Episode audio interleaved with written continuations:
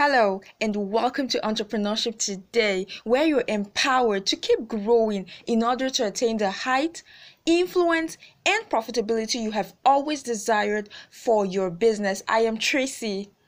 I remember the first time ever last year when I converted one of my content to an ebook.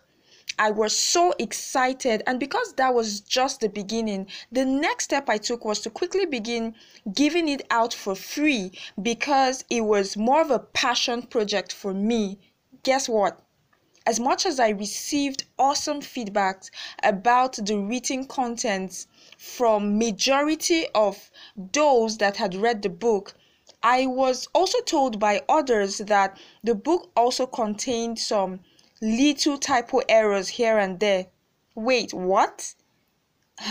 I was down and felt really bad after that. I had to go back to work on that same book all over again, promising myself that rather than make speed the goal, I will make quality the goal.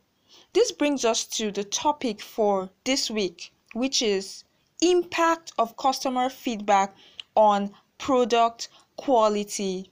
According to Stone and Heen from Harvard, there exist three different types of feedback, namely evaluation, appreciation, and coaching. Evaluation feedback basically is given at um, that very instance to encourage a better performance. Appreciation, on the other hand, is just what it is in the sense of the word. Say, uh, a form of acknowledgement which could serve as a great motivation for that person to either do more or produce more. And the third one, which is uh, coaching feedback is more of a review and much more frank and very professional. I would like to say at this point that as an entrepreneur, it is really important that you get used to managing feedback positively, no matter how harsh, offensive, or inappropriate it might seem, because feedback in itself is leverage, and don't you forget that. So, what are some of the impacts? Number one is it could get you really motivated to work on improving the quality of that product or service. Number two is it is a positive sign that the opinions of your customers are valued and not usually taken for granted.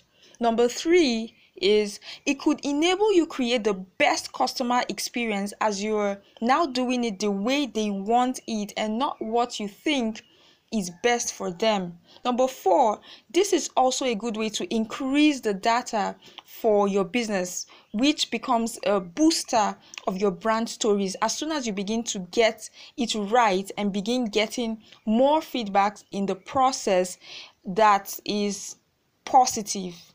So, I will quickly wrap up this week's episode with a question, which is have you ever received a negative feedback about your product or service before? What actions did you take in response to that situation if your answer was yes? And as usual, kindly send your feedbacks to tracyyekage at gmail.com. Ufuoma is spelled U F U O M A. I will take that again. Tracy Yekage Ufuoma at gmail.com. Or you can easily connect with me on the various social media platforms such as Facebook, LinkedIn, Instagram, or Twitter by searching out the name Tracy Yekage as it is written on this podcast. So, until I come your way next time, peace out.